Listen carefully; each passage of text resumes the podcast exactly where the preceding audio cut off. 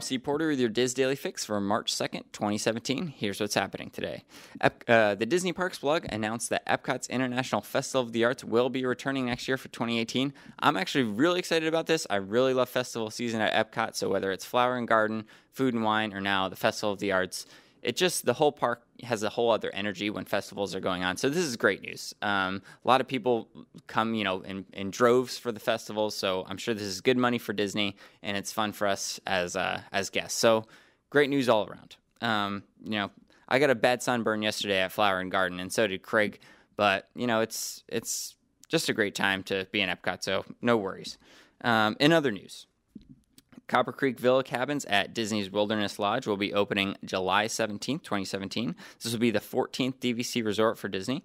Um, according to DVC News, uh, points sales will begin April 5th, and DVC members should be able to get an early window where they can purchase, um, you know, purchase a spot at the cabins a little earlier. But very cool. Um, and if you like that Pacific Northwest feel, it's a it's a great resort. So, um, moving on. Disney was ranked the third most reputable company according to the Reputation Institute. Sounds like a weird fake institute to me, but it probably isn't. So uh, their ranking was based off 170,000 respondents, and they actually dropped one spot from last year. So Lego beat them out. So good for Lego, but I'm sure Disney's still happy that they're in the top three. That's still pretty awesome for them. So, anyways, Today's featured article comes from Justin Straight. His article lists five reasons why you should arrive early in the morning to Disneyland. And I totally agree with Justin. Um, so be sure to check out his article on wdwinfo.com.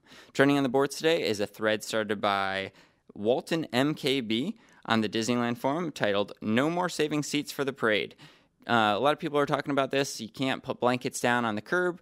Um, and cast members are kind of telling people to wait until right before the parade's about to start. So uh, be sure to join the discussion at disboards.com. In the weather for tomorrow, in Anaheim, sunny skies with a high of 80 and a low of 50. So, Rhino and Pete, you better enjoy that nice weather. And here in Orlando, we'll have partly cloudy skies with a high of 74 and a low of 51. You can find links to all these stories and more at our Daily Fix main page at wdwinfo.com slash dailyfix. That'll do it for me today. Be sure, be sure to join us again tomorrow for the next installment of the DIS Daily Fix. Have a great day, everyone.